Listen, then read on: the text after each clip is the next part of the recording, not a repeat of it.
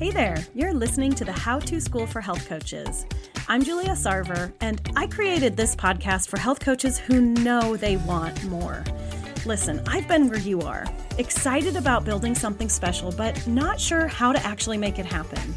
That's what this podcast is all about showing you the step by step process for launching and growing your thriving coaching practice. It's time to tap into your potential. Let's get into the episode. Hello there, and welcome back to the How to School for Health Coaches.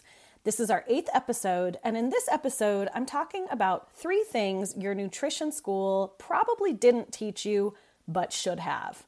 Like, what if you had left nutrition school knowing exactly what you needed to do to create and grow a thriving coaching practice? And I'm not talking about learning all kinds of different dietary theories.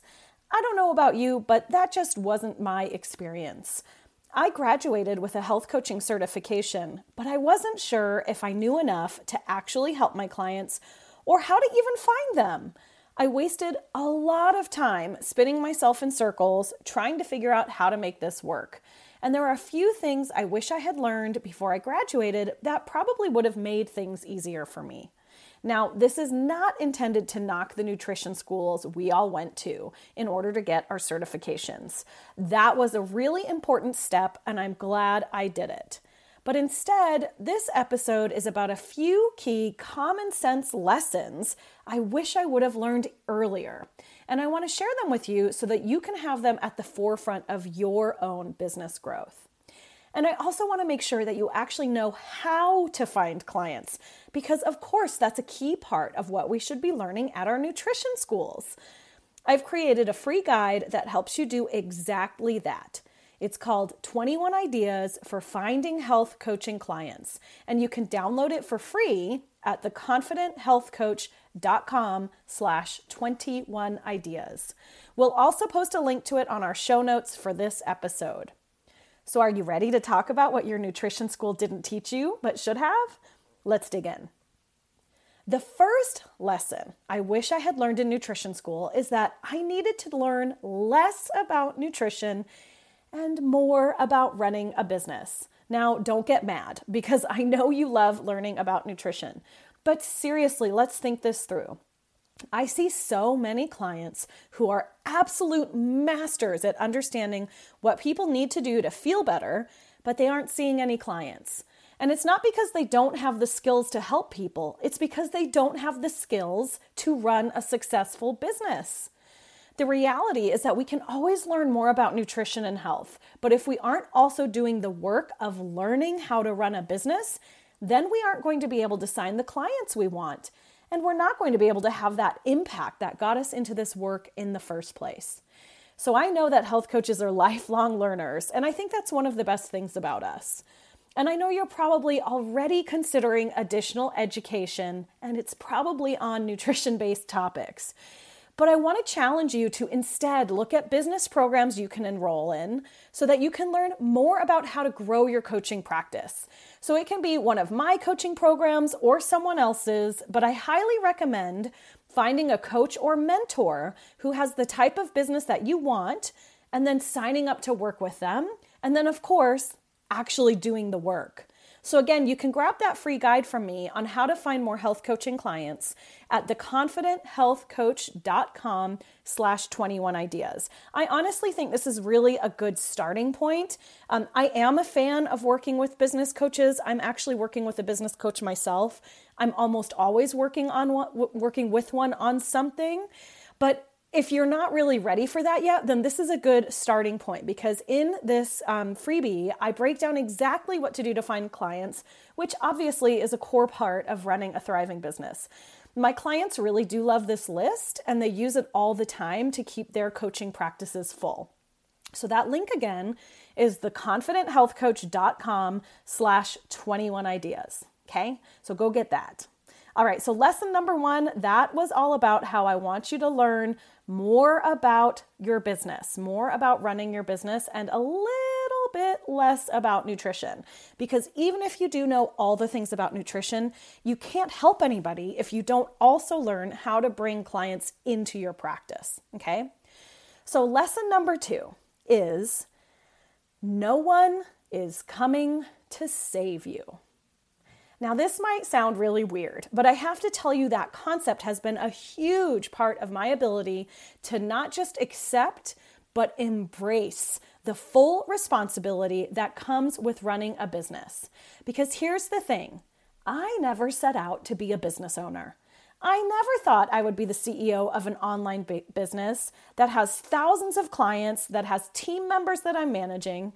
And truth be told, I wasn't able to get to this point without realizing that the person who has to do it is me. Again, that's probably obvious and it might sound weird. And it's not like I really thought someone was just going to hand me a perfect business. But there was a part of me that hadn't fully embraced it yet. And until I did, I wasn't able to grow to the level that I'm at now. This is something that I really wish had been addressed in my nutrition school. Um, or if they did address it, I just maybe I wasn't ready to hear it yet.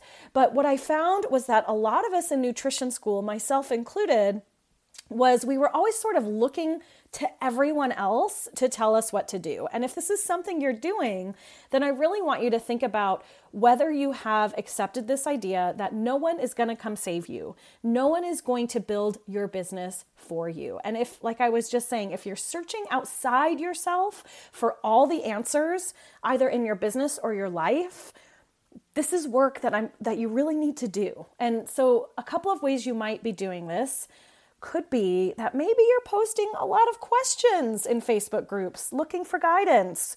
Or maybe you're asking your friends or your spouse or even other health coaches what you should be doing in certain situations.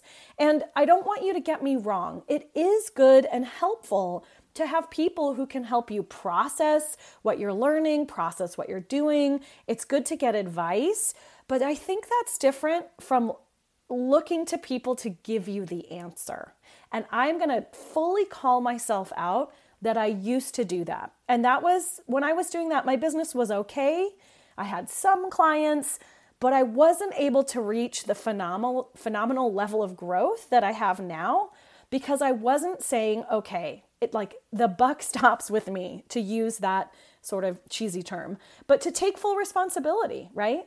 it just isn't good and helpful for us to be kind of looking to other people to be thinking, oh, I have this relationship, you know, with my chiropractor or with this person, and they're going to give me all my clients. We really have to say, if it's going to be, it's up to me, right? So, the key in truly accepting and embracing that the work is mine to do is really just learning how to trust yourself. Um, this is something that I have been working on a lot, and I want to invite you to do this work alongside with me.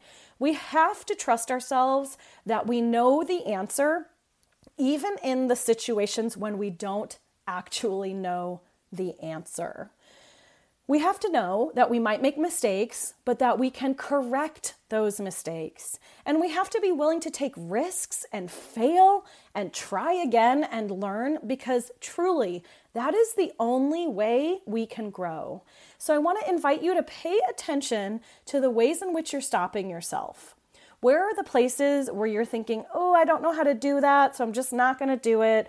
or you're kind of avoiding making a decision because you're waiting for the right decision, which we all know isn't a real thing. And I want you to also get real with yourself about the places where you're looking externally for answers. And you might even be doing that outside of your business. Because I promise you that you can trust yourself and you can save yourself. You just have to accept and embrace that as true and then you're going to start see seeing things shift. Okay, whew, that one was a little heavy, but I do think it's really so important. And again, um, lesson number two that I wish I had learned in nutrition school is that no one is coming to save me. But the cool part of that is I have learned how to save myself. Okay, lesson number three is the best coaching businesses aren't necessarily the best at coaching. They're the best at marketing. Okay, again, don't get mad, don't throw things at me, but this is so, so, so true. Look at the big name gurus you see over and over again. I am not saying they aren't good at their work. What I'm saying is they are equally as good or even better at marketing. And that is truly one of the keys to having a functioning, thriving, healthy coaching practice. And again, don't get me wrong. I want you to be a good coach. I want you to stay within your scope of practice. I want you to keep learning how to support your clients better. And I want you to give your clients great service. But in order to get those clients, you really, really have to understand the role that marketing plays in your business. And the biggest piece of advice I can give you about marketing is to get real about what it is that your clients want and to let go of what you think they need. And I want to give you an example that makes the health coaches I work with laugh every time I give it. So I hope this makes you laugh a little. So let me just tell you about a potential client. We're going to call her Jenny. So let's say Jenny comes to you because she's been gaining weight, her digestion is a wreck, her face is full of breakouts. And when you talk with her, you learn that dairy is her favorite food. She eats yogurt, cheese, milk, and ice cream all day long. Now, what's the first thought that came into your mind? I'm willing to bet, I mean, I'm willing to bet money that the first thought that came to your mind is that she needs to get off dairy, right? Is that right? So, this is exactly what I'm talking about. Jenny probably does need to get off dairy, but is that what she wants? And I'm here to tell you no, she doesn't want that. It's her favorite food. And I know we could go down a long road of conversation about how because her body isn't processing well, her body is reacting in a way that makes it feel addictive. And once she gets off it, she's not even going to want it anymore. Listen, I hear you. I know. I agree with you. But that has to come later because in this moment, Jenny loves cheese, right? She also doesn't feel well. And I'm not saying that I wouldn't help Jenny get off dairy if I worked with her. I absolutely would. What I'm saying is that we can't market the never eat dairy again coaching program because literally no one is going to sign up for that. So, what do we do instead? What I want you to do is I want you to focus on what your clients want. What do you think Jenny wants? My guess is she would love to lose weight she wants her tummy to feel better and she'd love to have clear skin again. So that's where we do the marketing. We talk to who she wants to be, what her best version of herself could be, how she can get back to that. And that's what I mean about the best coaches really understanding marketing because they understand that marketing is actually its own form of coaching. And if we aren't marketing well, we're not going to be able to get anyone into our programs, right? And in order to have that impact that I know is important to you, you need to prioritize learning and understanding marketing. And again, that first point for you really needs to be understanding what do my potential clients want? It's not the sugar is evil program. It's not the never eat dairy again program. It's not the only eat lettuce forever program. Think about what would change their life what is worth it to them for them to do all this work? Because I know for us, it doesn't necessarily feel like so much work anymore, but for most of our clients, it still does. So we really need to get smart about how are we going to talk to them about this opportunity to work with us so that it sounds exciting, so that it sounds doable, so that it sounds like it's actually going to make a difference for them, and maybe even so that it sounds like a little bit of fun. Okay, so that is what I want you to do when it comes to marketing. All right, so let's recap the three things I wish I had learned during my time in nutrition school. So, the first, of course, was that I wish I had learned more about running a business and less about nutrition because the truth is that we can keep learning nutrition forever it's it's an ever changing science it's impossible to know what the exact right thing for each person to do is. So there's lots of opportunity to explore there. And if you're serious about having a health coaching business, you have to do the work of learning how to run a business. It is a critical piece, especially if you are a solopreneur and it, you don't have a team. You really have to learn how to start juggling all those moving parts, and you need to have an understanding of all the different pieces of a functioning, effective business. The second thing I wish I had learned during my time at nutrition school is I wish I had known or learned that I needed to save myself, that no one was going to come and do that for me. There wasn't going to be some magical person who came and said, Oh, I would be happy to give you all your clients. Because if I'm being honest, there were some days where I was really wishing that would happen.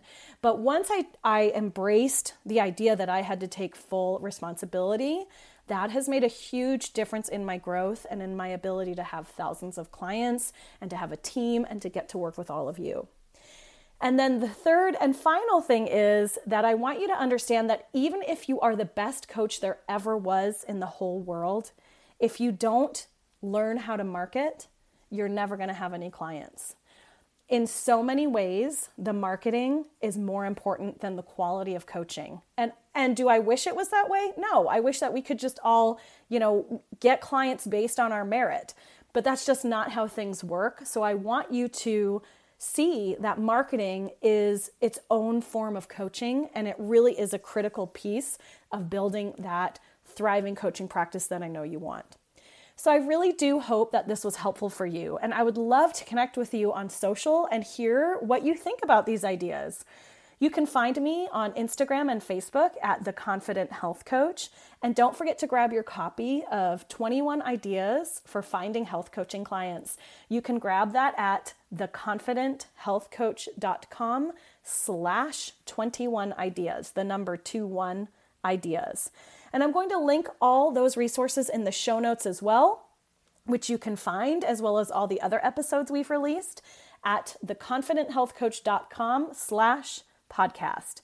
And I would really appreciate it if you could take a minute to like and follow, subscribe, rate, and review this podcast, especially if you liked it. It means a lot to me and it helps other health coaches find out about our podcast. So, thanks again for listening. I appreciate it. I know that your time um, is precious, so I really appreciate you making the time to be here, and I'll be back again next week.